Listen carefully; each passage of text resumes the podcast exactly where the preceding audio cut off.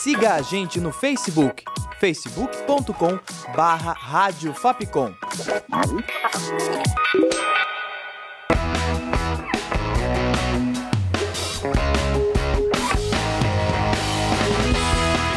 Rádio Fapcom. O som da comunicação.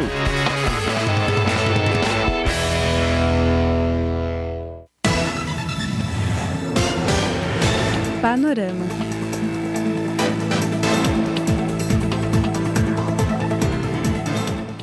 Olá, ouvinte da Rádio Fapcom. Começa agora mais uma edição do Panorama, a sua revista eletrônica. Eu, Larissa Bueno, te acompanho com as novidades da semana de política, economia, comportamento, cultura e muito mais. Tem aqui comigo Jéssica Silva. Olá, Jéssica. Olá, Larissa. Olá, ouvinte. E no panorama de hoje você confere. Atos pró-governo movimentam as ruas brasileiras. Senado aprova medida provisória e COAF permanece no Ministério da Economia. Rebelião em cadeias de Manaus deixa 55 mortos. Aumenta o número de casos de xenofobia contra brasileiros em Portugal. Metrô de São Paulo vai conceder à iniciativa privada 13 terminais de ônibus. E cantor Gabriel Diniz morre em acidente de avião. Política. No último domingo, dia 26 de maio, houve uma manifestação a favor do governo do presidente Jair Bolsonaro, reunindo pessoas de pelo menos 156 cidades e 26 estados. Os protestos aconteceram na parte da manhã e da tarde. A polícia não divulgou estimativa de público. As principais pautas do ato eram aprovação da reforma da Previdência, o fim da corrupção e o pacote anticrime apresentado por Sérgio Moro, o fim do foro privilegiado e a proposta de redução de 29 para 22 ministérios. Em menor número, as exigências incluíam o pedido de fechamento do Congresso, medida que é inconstitucional e ilegal. O presidente defendeu e elogiou as manifestações, dizendo que elas eram um recado a quem temia a velha política. Bonecos infláveis do ex-presidente Lula vestido de presidiário e caricaturas em crítica ao presidente da Câmara, Rodrigo Maia, também estavam presentes nas passeatas. O ato ganhou força depois dos protestos contra as medidas adotadas pelo governo sobre a pasta da educação e o corte de gastos nas universidades federais ocorridos no dia 15 de maio.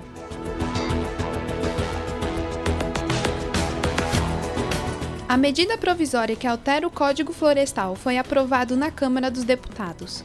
Porém, os senadores entraram em um acordo para não votar na MP que perderá a validade no dia 3 de junho, se não for pautada a tempo.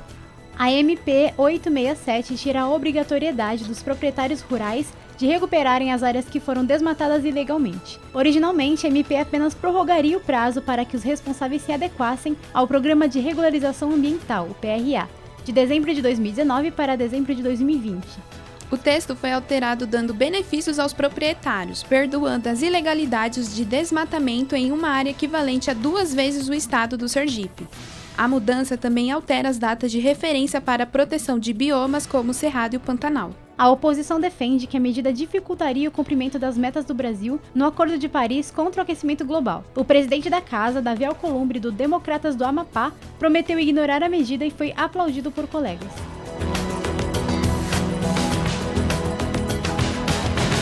Na terça-feira, dia 28, o plenário do Senado aprovou a medida provisória 870 de 2019, que organiza a administração pública federal, o que mantém o governo com 22 ministérios. Além disso, os senadores também confirmaram que o Conselho de Controle de Atividades Financeiras, o COAF, vai permanecer na esfera do Ministério da Economia. Antes da votação, o presidente do Senado, Davi Alcolumbre, do Democratas do Amapá, divulgou a carta que recebeu do presidente Jair Bolsonaro. Nela, o presidente pediu aos senadores que aprovassem a MP sem alterações. Se caso houvesse alterações, a proposta precisaria passar novamente pela Câmara dos Deputados.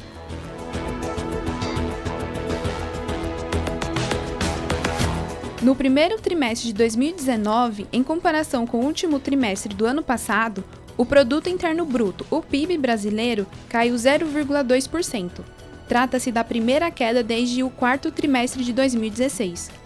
Em valores correntes, o PIB totalizou 1 trilhão e 714 milhões de reais. Os dados foram divulgados na quinta-feira, dia 30, pelo Instituto Brasileiro de Geografia e Estatística, o IBGE. O PIB é a soma de todos os bens e serviços produzidos no país e serve para medir a evolução da economia. Esse resultado foi esperado pelo mercado, o que confirma a leitura de maior fraqueza da atividade econômica neste começo de ano e piora das expectativas. O número, além de representar uma interrupção da trajetória de recuperação, o PIB negativo traz novamente o risco de volta da recessão. O ministro da Economia, Paulo Guedes, disse que já estava esperando este resultado para o PIB. Ele também falou que as pessoas têm que entender que precisamos das reformas exatamente para retomar o crescimento. A Previdência é apenas a primeira delas, que garante as aposentadorias e, ao mesmo tempo, vai criar estímulo à formação de poupança no Brasil e vai dar um horizonte de 15, 20 anos de estabilidade na parte fiscal. Outros apoiadores do governo também apontaram a crise econômica como consequência da queda do PIB. A ministra da Agricultura, Tereza Cristina, afirmou que isso não é desse governo, é consequência da crise econômica. Já segundo a deputada Joyce Hasselman, para virar a chave do PIB é preciso aprovar a reforma da Previdência. Brasil. No domingo, dia 26, aconteceu uma rebelião no complexo penitenciário Anísio Jobim, o Compage, em Manaus, município do Amazonas. 15 mortes foram registradas. O coronel e secretário de Estado de Administração Penitenciária, Marcos Vinícius de Almeida, disse que os detentos envolvidos já foram identificados. A SEAP ainda afirmou que as investigações já iniciaram. A confusão iniciou no momento em que os parentes faziam visitas, às 11 horas da manhã, mas nenhum familiar ficou ferido. As mortes dos detentos aconteceram nas quadras e dentro das celas, com uso de estoques feitos com escovas de dentes e também por enforcamento. Já na segunda-feira, dia 27, foram encontrados 40 presos mortos dentro de cadeias em Manaus. A SEAP informou que dessa vez todos tinham indício de asfixia.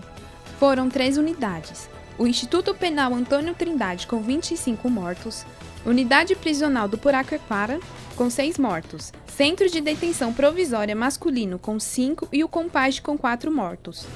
Ainda de acordo com o CEAP, neste momento a situação está controlada e os presos estão na tranca. De acordo com a Defensoria Pública do Amazonas, dos 55 mortos nos presídios, 11 eram presos provisórios, ou seja, eram homens que aguardavam julgamento e a condenação. Eles tinham sido presos para não atrapalhar as investigações, a ordem pública, econômica ou a aplicação da lei. O ministro da Justiça, Sérgio Moro, anunciou ainda na segunda-feira uma intervenção na penitenciária. A decisão foi acertada por telefone entre o ministro e o governador do Amazonas, Wilson Lima. Segundo o ministério, alguns presos vão ter que ser transferidos para presídios federais.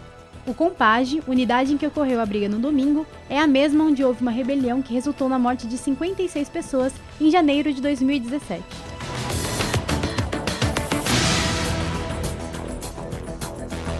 A Justiça Federal de São Paulo determinou o bloqueio de 128 milhões de reais do deputado federal Aécio Neves, do PSDB, por supostas propinas recebidas no grupo JIF. De acordo com a decisão, este seria o valor recebido pelo deputado. O juiz responsável é João Batista Gonçalves, da Sexta Vara Federal Criminal de São Paulo. Segundo os investigadores, parte dos repasses ocorreu nas eleições de 2014 e na compra de prédio ligado ao jornal Hoje em Dia, em 2015 e 2016, além de prestações pagas por meio da pessoa jurídica Rádio Arco-Íris. A sentença também alcança a ex-deputada federal Cristiane Brasil e o ex-deputado federal Benito Gama, ambos do PTB.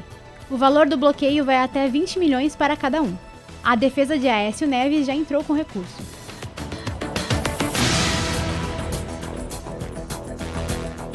Na quarta-feira, dia 29, o Ministério Público Federal prendeu sete policiais militares que faziam parte de uma milícia que atua na região do Sol Nascente, em Ceilândia. De acordo com informações das jornalistas Ana Viriato e Helena Mader, do Correio Brasiliense, João Batista Firmo Ferreira, o primeiro sargento reformado, é tio de Maria das Graças, a mãe de Michele Bolsonaro. O miliciano foi um dos alvos da Operação Horus, que apura a participação de policiais militares em crimes de loteamento irregular do solo, erosão e homicídio relacionados à grilagem de terra. Todos os sargentos detidos são lotados ou já atuaram no 8 e no 10 Batalhão da Polícia Militar, responsáveis pelo policiamento na região do Sol Nascente.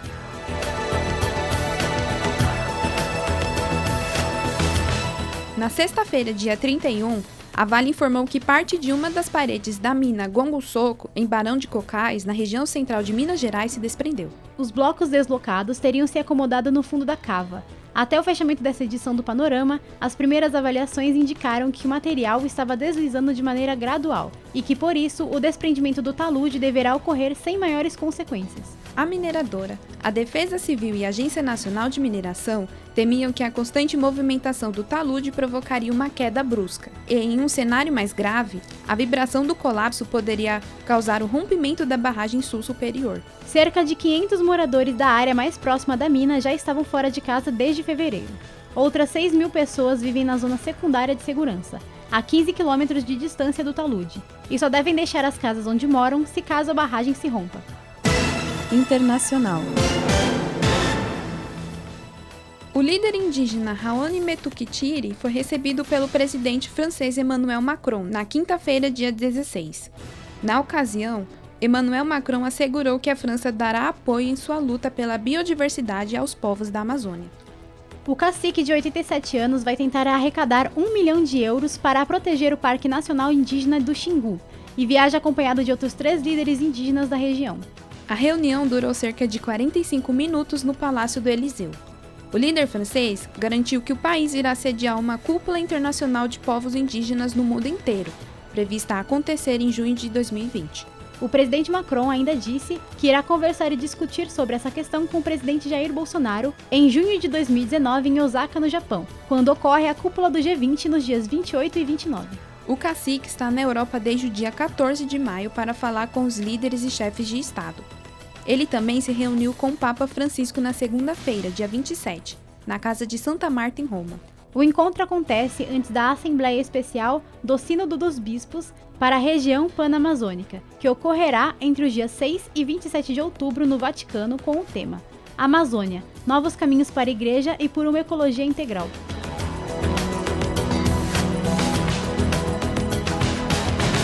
Os casos de xenofobia contra brasileiros em Portugal aumentaram significativamente em relação aos outros anos. O fato ocorre na mesma época em que a imigração de brasileiros para o país europeu cresceu.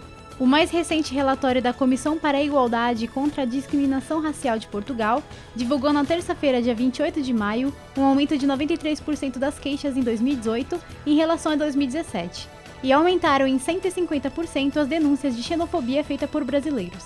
As denúncias são o terceiro maior caso de preconceito denunciado no país, ficando atrás apenas do racismo contra negros e ciganos. Em Portugal, o ato de racismo não configura cadeia.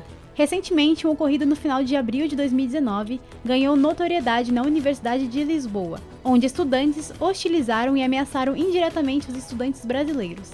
Havia nas instalações da faculdade uma loja de souvenirs, onde uma caixa com pedras foi colocada e oferecida de graça para que as pessoas atirassem nos Ucas, apelido pejorativo dado aos brasileiros. Os responsáveis alegaram que tudo não passava de uma brincadeira, mas foram avisados de que seriam denunciados.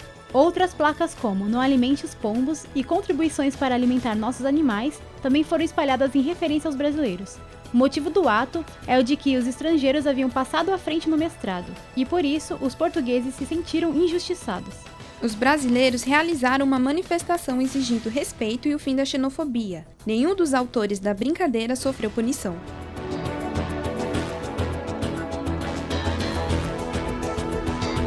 A Organização Mundial da Saúde, a OMS, alterou a definição da síndrome de burnout, também conhecida como esgotamento profissional. Ela foi oficializada como resultado de um estresse crônico de trabalho que não foi administrado com sucesso. Segundo Ana Maria Rossi, presidente da International Stress Management Association do Brasil, a ISMA, a mudança pode ajudar os profissionais que sofrem com o problema. Ela explica que a maneira como o burnout era descrito no capítulo de transtornos depressivos causava uma confusão entre ele ser uma síndrome ou depressão.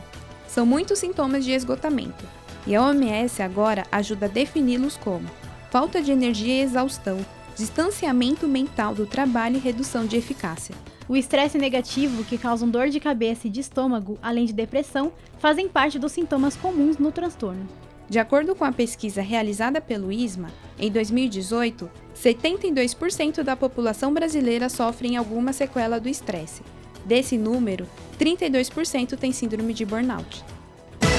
Cidade. O metrô de São Paulo vai conceder à iniciativa privada 13 terminais de ônibus ligados às estações. O consórcio vencedor vai administrar os terminais por 30 anos. Durante este tempo, eles vão poder explorar os pontos comerciais que existem nesses locais. O valor da outorga foi de 11 milhões de reais a serem pagos em até 30 dias da assinatura do contrato. Com essa concessão, o metrô vai economizar aproximadamente 22 milhões de reais por ano com as despesas de conservação e manutenção. Além dessa quantia, a partir do quinto ano, o consórcio vai ter que pagar ao metrô 855 mil reais mensais ou 8% da renda bruta, o que for maior. Na linha 1 azul, os terminais concedidos são Parada Inglesa, Santana, Armênia e Ana Rosa. Na linha 3 vermelha, Arthur Alvim, Patriarca Norte, Vila Matilde Norte, Penha Norte, Carrão Norte e Sul, Tatuapé Norte e Sul e o Brás.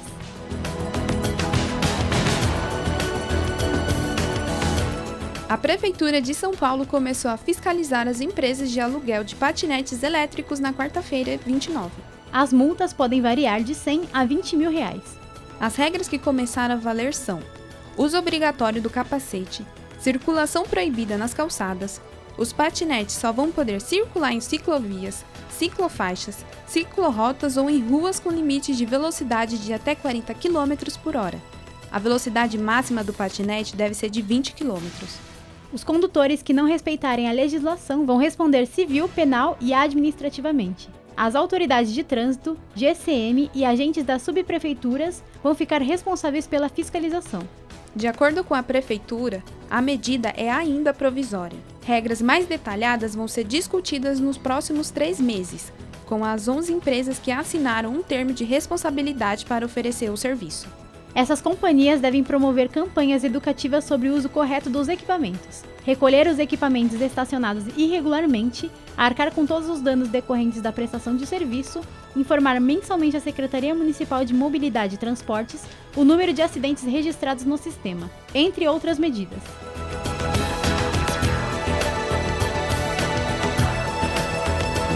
Na terça-feira, dia 29, o governador do estado de São Paulo, João Dória, anunciou a obra de uma linha do monotrilho para interligação entre a estação aeroporto da linha 13 Jade e os terminais do Aeroporto Internacional de Guarulhos.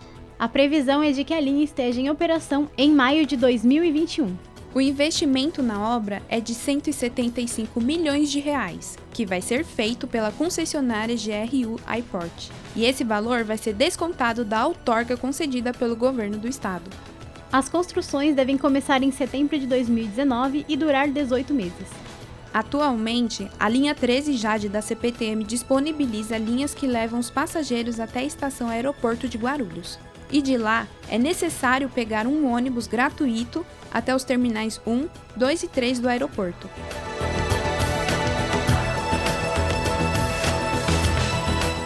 O metrô de São Paulo aplicou uma multa de 88 milhões de reais a uma das empresas do consórcio Monotrilho e Integração, que estavam responsáveis pelas obras da linha 17 Ouro. A obra estava prevista para a Copa do Mundo de 2014. A empresa Scome, encarregada de entregar os trens, é originária da Malásia e faliu, e por isso não conseguiu entregar os equipamentos. O prazo para recurso da multa é de cinco dias úteis. O consórcio responsável pelo monotrilho informou que não comentaria o caso. A obra é dividida em cinco contratos: um para o pátio de manutenção, três para construir nove estações e o principal para os trens e as vigas. Em maio de 2019, o metrô reincindiu unilateralmente um dos contratos de construção, que eram conduzidos pela empreiteira Andrade Gutierrez, e estava em ritmo muito lento. Procurada, a empresa informou que não vai se pronunciar sobre o contrato. Segundo o promotor Marcelo Milani, a empresa da Malásia já tinha problemas muito conhecidos do metrô. Já tinha dificuldades financeiras desde o início do contrato. Não apresentou os trens. O governo sabia disso. E agora apresenta uma justificativa sem qualquer ligação com os fatos efetivamente. Cultura. Ramon Valdez, autor conhecido por interpretar seu Madruga em O Chaves, vai ganhar um documentário. Estevam Valdez, um dos filhos do intérprete, divulgou cenas do filme e depoimentos de familiares, deixando as redes sociais nostálgicas. A descrição do documentário diz que o filme é uma história jamais contada sobre o homem que deu vida a um personagem que segue cativando a milhares de pessoas 30 anos após a sua morte. Valdez morreu aos 64 anos, em 1988, por causa de um câncer. Ele fez 68 episódios de Chaves e também participou de outras séries como Chapolin, X-Pirito e Dr. Chapatin, todas escritas por Roberto Bolanhos. Além disso, o documentário traz os depoimentos dos atores Maria Antonieta de Las Neves, a Chiquinha, Carlos Villagrán, o Kiko e Edgar Vivar, o seu barriga.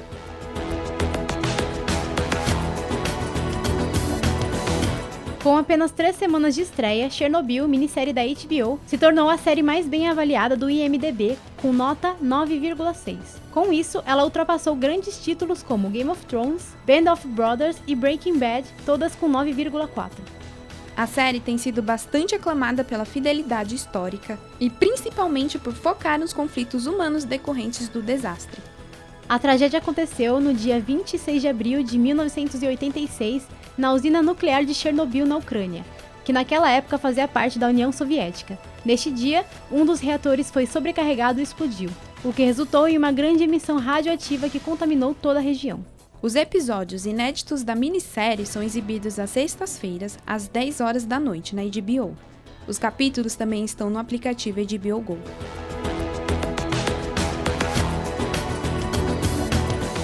Segundo o tabloide New York Post, o ator Kit Harington, intérprete do personagem Jon Snow na série Game of Thrones, se internou em uma clínica de reabilitação para tratar problemas com estresse e consumo de álcool. A assessoria do ator disse que Kit decidiu usar a pausa em sua agenda como oportunidade de gastar um tempo em um retiro de bem-estar, para tratar de questões pessoais. Ele está em tratamento há quase um mês em uma clínica exclusiva em Connecticut, nos Estados Unidos. Aos 32 anos, Kit Harington recebeu ajuda psicológica e praticou meditação durante a terapia para combater o estresse e outros problemas pessoais. O artista não foi o único a revelar problemas de saúde recentemente. Emilia Clarke, que interpreta Daenerys Targaryen, revelou em março que sofreu dois aneurismas enquanto filmava a série. Mas ela veio me xingando, enchendo o saco, perguntando quem é essa perua aí. Mas peraí, mas peraí, você não paga as minhas contas, já não é da sua conta o que é que eu tô fazendo aqui. Mas mesmo assim, vou te explicar. O cantor Gabriel Diniz, conhecido pelo hit do verão, Jennifer, morreu depois da queda de um avião de pequeno porte na região sul de Sergipe na segunda-feira, dia 27. De acordo com a polícia militar, houve três mortes além do cantor, Linaldo Xavier e Abraão Farias, pilotos e diretores do Aeroclube de Alagoas. Na noite anterior do acidente, Gabriel Diniz tinha feito um show em Feira de Santana, na Bahia. Ele estava indo encontrar a família para comemorar o aniversário da namorada, Caroline Calheiros, na segunda-feira, e por esse motivo ele pegou o avião para Maceió. Em nota, a produtora do cantor disse: a Luan Promoções, familiares, fãs, Amigos e equipe estão todos muito abalados com esta triste notícia que pegou todos de surpresa. Com muito pesar, confirmamos a morte de Gabriel Diniz. O cantor estava em um bimotor que caiu no sul do estado de Sergipe no começo dessa tarde. Sua alegria estará para sempre em nossos corações. Na quarta-feira, dia 29, os primeiros destroços da aeronave chegaram ao Aeroclube de Sergipe, em Aracaju, para que a equipe do Serviço Regional de Investigação e Prevenção de Acidentes Aeronáuticos, o SERIPA, dê continuidade à perícia. Segundo o Seripa, depois de reunir todas as peças, os técnicos vão reproduzir a cena do acidente para tentar entender o que aconteceu. O comando da aeronáutica quer saber se o cantor pagou ou não pelo voo, já que o monomotor não tinha autorização para realizar voos de transporte de passageiros.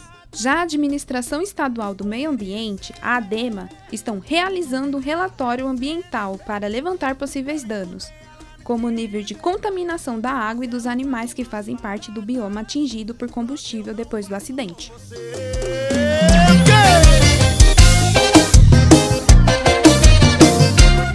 O nome dela é Jennifer.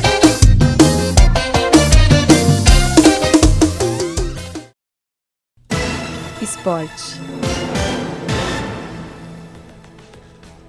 Confira agora as reportagens de Lucas Nascimento, nosso repórter esportivo.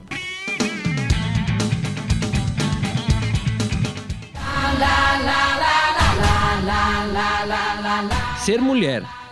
Mulher é ser guerreira e saber cuidar. É lutar e sofrer por aqueles que estão à sua volta. Ser mulher é De formiga, formiga con Marta. El centro de la zona del área viene el primero. Gol. Gol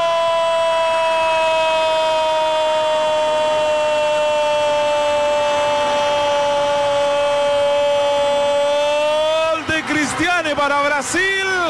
Apareció Marta por el costado derecho. Ser a melhor do mundo todo, jogando bola. Sim, nossa melhor atleta de futebol em todas as categorias do esporte em nosso país é uma mulher. Marta é equiparada a Pelé. Só isso.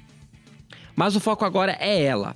Ela e as outras 22 convocadas para disputarem a Copa do Mundo de Futebol que acontecerá na França. A equipe do técnico Vadão desembarcou essa semana em Portugal para se preparar para a competição, na qual estreia contra a Jamaica. Jamaica esta que o treinador desmereceu até demais. A gente já assistiu vários jogos da Jamaica. É uma equipe que não foge da característica do futebol africano. Futebol africano. O Brasil ainda enfrentará Austrália e Itália no seu grupo. No torneio, apenas dois países são os maiores campeões. Alemanha e Estados Unidos dividem o topo com três títulos cada. Além delas, Japão, Suécia, Espanha e Noruega poderão dar trabalho nesta Copa. O evento acontece desde 91, na China. Assim como na modalidade masculina, o Brasil participou de todas. E, pela nossa seleção, a meio-campista Formiga também participou de todas as edições até aqui. A modalidade busca um espaço mais representativo na mídia e na abordagem de gestão do evento. As norte-americanas, últimas campeãs, até protestaram, movendo uma ação contra a confederação local pela igualdade salarial em relação à equipe masculina. Parece que a FIFA não ouviu de forma muito clara, mas os patrocinadores sim, e estão arrepiando nas ativações. A competição brigará pela audiência e atenção entre a Copa América aqui no Brasil e o Mundial Sub-20 na Polônia, que iniciou no dia 24 de maio. Primeira vez em território francês, a escolha da sede pareceu inteligente, visto que é um povo mais igualitário em questões de gênero e apoia qualquer luta relacionada.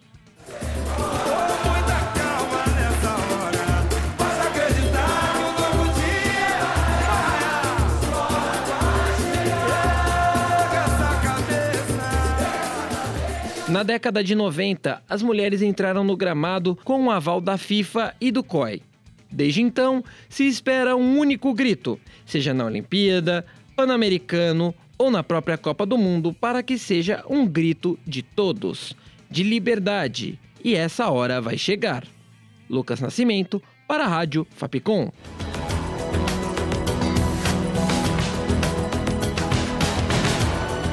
O panorama fica por aqui. Com produção, redação e locução de Larissa Bueno e Jéssica Silva, sonoplastia de Danilo Nunes e direção artística de Fernando Mariano, essa foi mais uma produção da Rádio Fapcom 2019. O Panorama volta na próxima edição. Agradecemos a sua audiência e até mais. Panorama.